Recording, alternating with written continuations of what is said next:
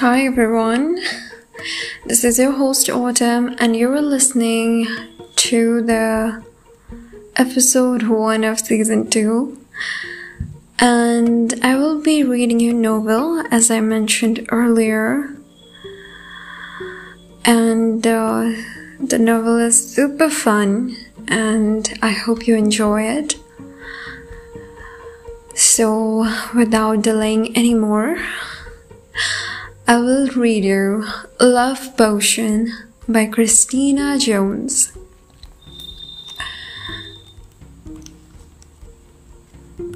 Chapter 1 Okay, so finding a naked man in her bed was not that unusual. There had been a one or two in the past. Not at the same time, of course, but Sukie Ambrose had her moments. Mind you, she had to admit none of them had managed to look quite so spectacular at this early hour of a grey and chilly March Monday morning.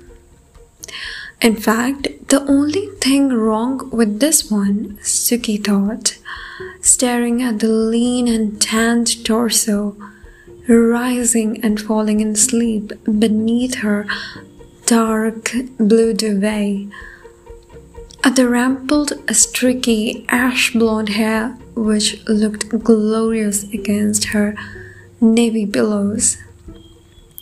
At the superb cheekbones and the curve of long dark eyelashes, was that he was a complete stranger.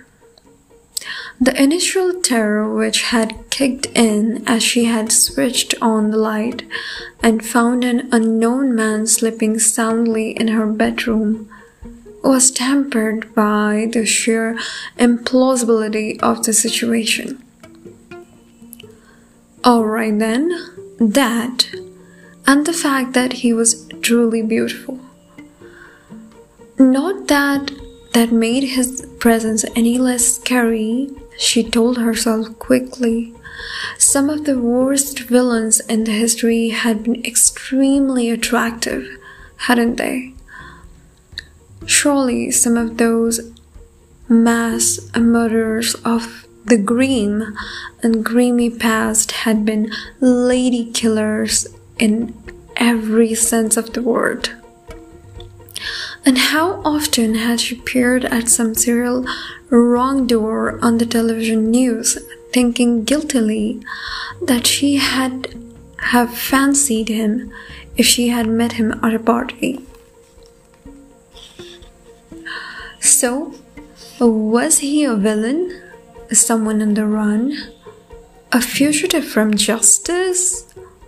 A crazed killer suddenly overcome by the need to catch up on his beauty sleep. Sukie shook her head, doubtful. Not that she had known any crazed killers, but somehow snuggling under an anonymous duvet simply didn't seem to fit the Tarantino image. Mentally downgrading the criminality a bit, Perhaps he was a burglar, a housebreaker, taking advantage of both her and Mila being away from the home for the weekend and making the most out of the facilities before making away with their belongings. Sukie somehow doubted that too. The sleepy village of Bagley cum with its one high banked main road cobweb of tiny lanes, and one pub and two shops was surely never going to be top of any mobster's must visit list, was it? And she had not noticed any sign of forced entry when she had opened the cottage front door. And everything downstairs had seemed untouched and normal.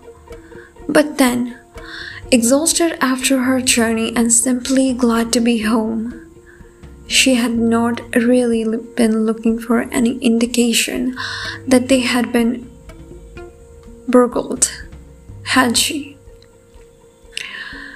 She could really, really do without this. Blinking wearily, she stared at the sleeping form again. He was out like a light. Could he possibly be ill? Maybe he had wandered in from the winding village streets, having suffered from amnesia. Maybe he thought this was his home, perhaps. Maybe he had lived in Bagley at some time in the past and muddled up his cottage. Um, no. Sukie discounted that one straight away. He was probably in his late twenties, as she was, and having been born and bred in Bagley cum she knew everyone who had ever lived in the village. He really was very, very pretty. And if he was not ill and was far too clean and classy looking to be anyone else's stereotypical tug, why on earth he is in her bed? Unless, what if he was a squatter? That was it. What if that new breed of upmarket organized squatters reclaiming vacant property as a protest against homelessness and materialism? Oh dear. Sukie felt more than a little sympathy with that particular cause, but could also feel a severe case of nimbyism coming on. Sukie stared at him for a little longer. He really was sensational. Should she wake him, ring the police, scream? Oh, no. Too late for screaming, and anyway, she had never been much of a drama queen and the police would take ages to arrive, and then there would probably be forms to fill in and loads of questions, and she was far too tired to even contemplate all that. Maybe she had just sneaked back out of the room and locked the door on the outside and wait for him to regain consciousness and ask questions later dropping her hood all quietly to the bedroom floor and holding her breath while she wriggled the old fashioned key from the lock. Sukie switched off the light and backed out of the room. Her hands were shaking as she locked the door from the outside. Damn, too noisy. She paused waiting for the explosion, but there was no angry shout from her bed. She pocketed the key in her jeans and listened again. Still no sound at all from behind the door. Clearly, the intruder was exhausted. Not as exhausted as she was, though. Driving back to Berkshire from Newcastle through the night had seemed like a good idea at the time. Her three days course, advanced aromatherapy, essential oils, and infusions for the 21st century, had ended late the previous evening.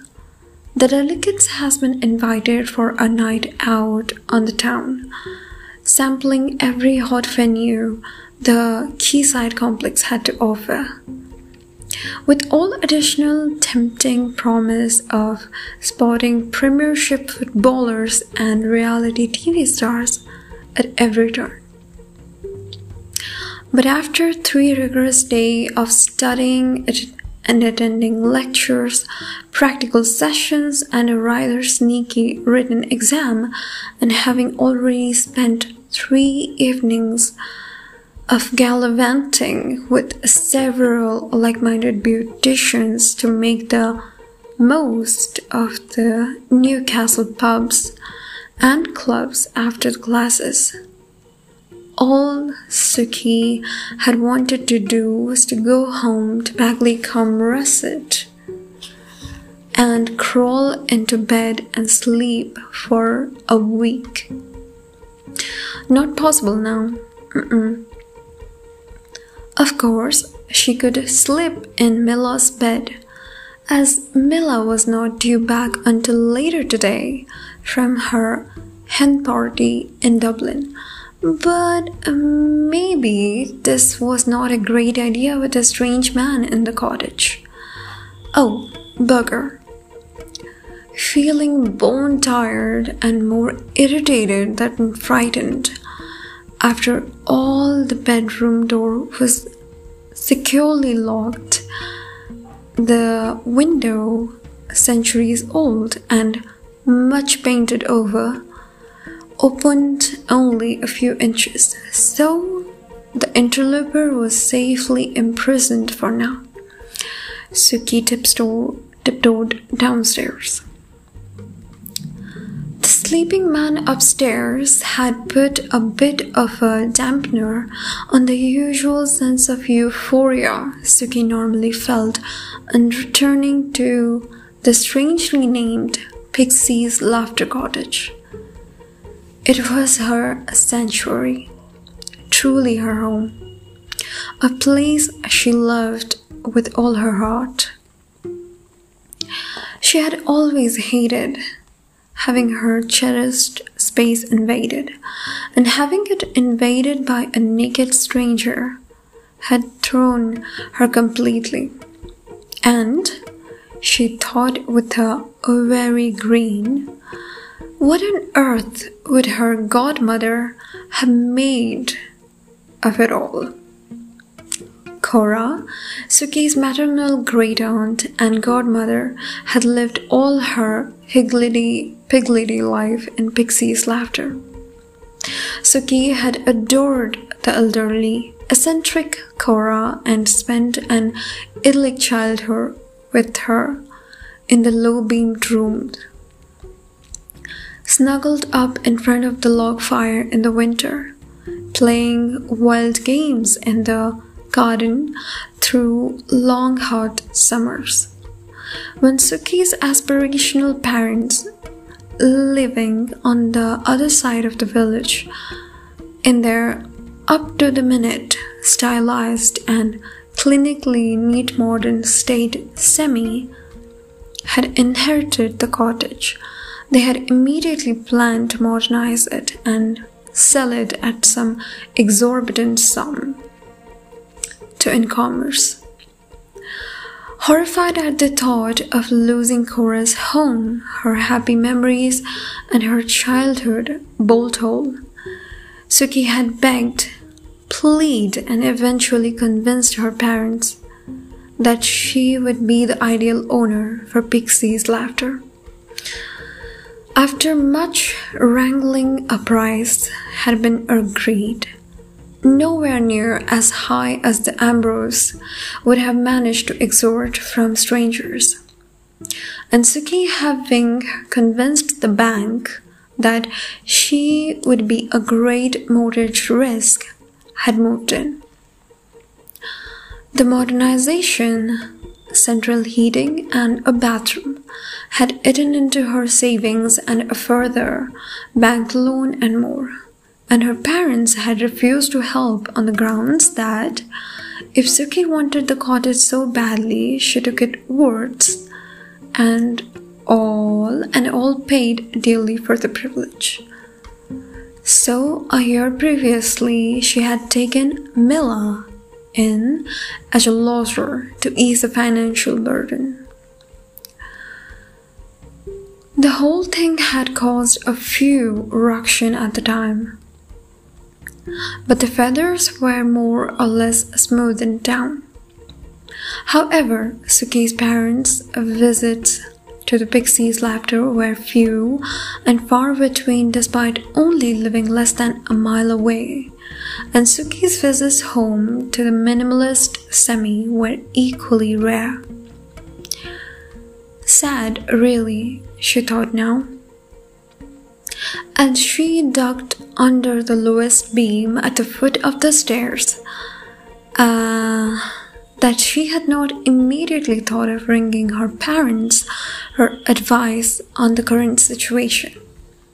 Apart from the fact that they would be extremely annoyed at being woken up before dawn and they would probably feel it, it was her fault somehow and would tort out a trite and irritated lines like, You made your bed when you took the cottage on.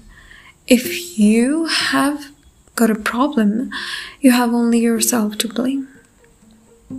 Now, she would deal with the sleeping beauty on her own and in her own time, Sukie thought, clattering across the uneven hall floor. The central heating system was humming gently, and in the in the tiny, brightly lit kitchen, Sukie did what any girl would do under the circumstances. She put the kettle on. She was just scrabbling in the dishwasher for a clean mug when the kitchen door opened. She screamed and dropped the mug on the antique quarry tiles. The bit skittered across the floor. What the hell are you doing here? Mila, her cottage maid, tall, slender, and blonde, wearing a very skimpy t shirt and a black tongue, blinked from the doorway. I could ask you the same thing, Sukie snapped, rescuing the broken mug from under the table and wondering how come Mila always managed to look so perfectly groomed and glamorous even when she had just woken up? Why aren't you in Dublin? I didn't see your car in the lane. Caught an early flight, still a bit tipsy. Didn't want to drive. Left the car at the airport and got a cab. Mila gave an elegant yawn, collecting it later. Why aren't you in Newcastle? Couldn't stand the pace, and there is a problem. What? Mila flicked back her perfectly bone straight silver hair and reached a slender hand into the dishwasher for two mugs. What sort of problem? We got an intruder upstairs in my bed. Mila handed her a mug to Sukie and laughed. He's not an intruder, he's with me. Sukie sighed heavily. She really should have guessed. Mila was always careless with her men. She had once left one at a taxi rank in Reading while she nipped off to find a loo after a night out clubbing and completely forgotten about him. Rumors had it that the poor sap had still been standing there for lonely, waiting as dawn broke. I should have guessed, I suppose, but couldn't you have labeled him or something like Paddington Bear, Miller's man, please do not touch? Anything to indicate that he was not a threat. And why Sukie wearily spooned granules into her mug. Is he in my bed and not yours? And who is he? Whoa, whoa, far too much questions anyway. I had no idea about the last one. Mila perched on the edge of one of the ottoman kitchen chair, crossing her long, perfectly shaped legs. Which is the answer to why he is not in my bed.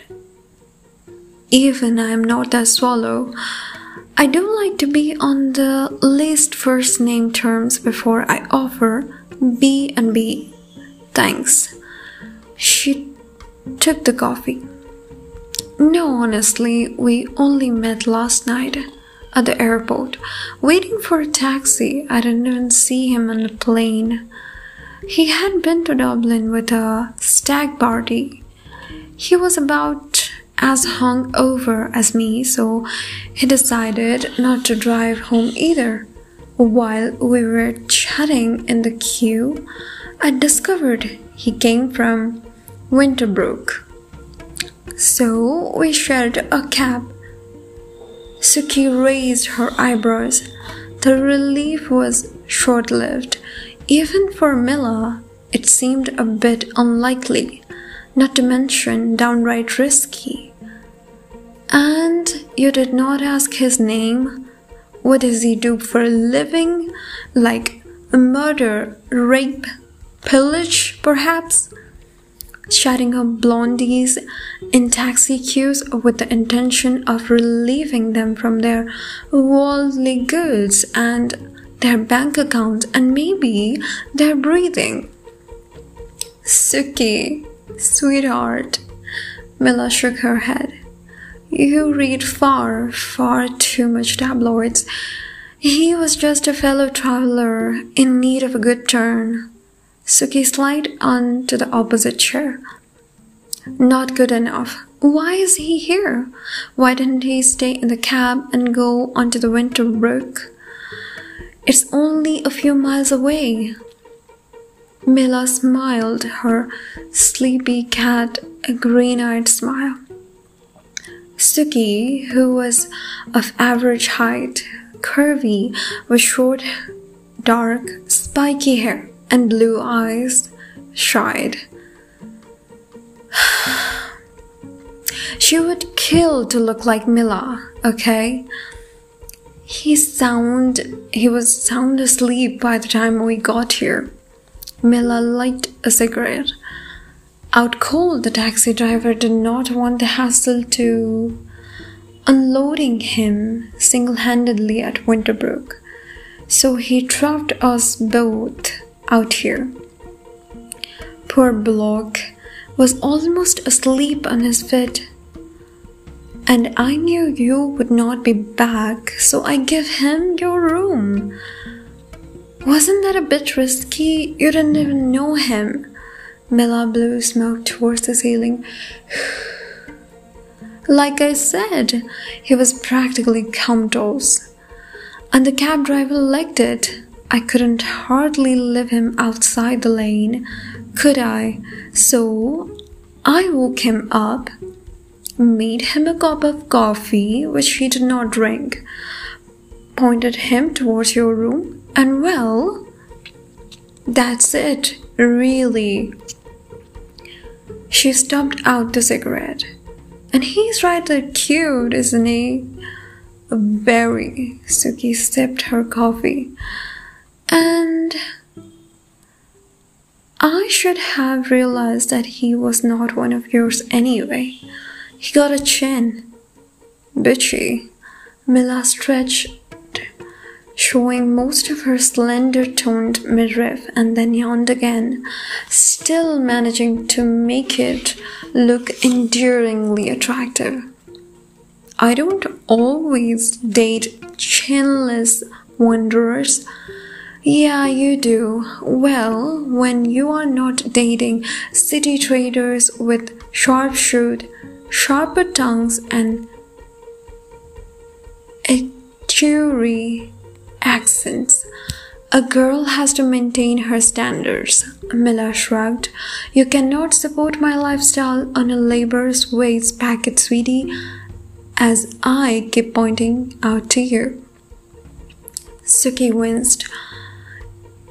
It still did not solve the problem of the stranger upstairs in her bed and the fact that she had probably never felt so tired in her entire life. So, how were you and him going to get back to the airport and collect your cars? Oh no, don't look at me like that. I am not, not driving you all the way to good lord, no. A thundering crash from upstairs rocked the cottage to its centuries old foundation. I think he's awake. Mila frowned at the ceiling. Probably needs the loo. He does not sound very happy. No. Sukie bit her lips. He would not. I locked him in. You did what? Mila shrieked with laughter. Shuki, you're priceless. Then you'd better go and unlock him, hadn't you? At the point, him in the direction of the bathroom. Pretty damn quickly. By the time Sukie reached the top of the narrow, winding staircase, the man pounding on her bedroom door.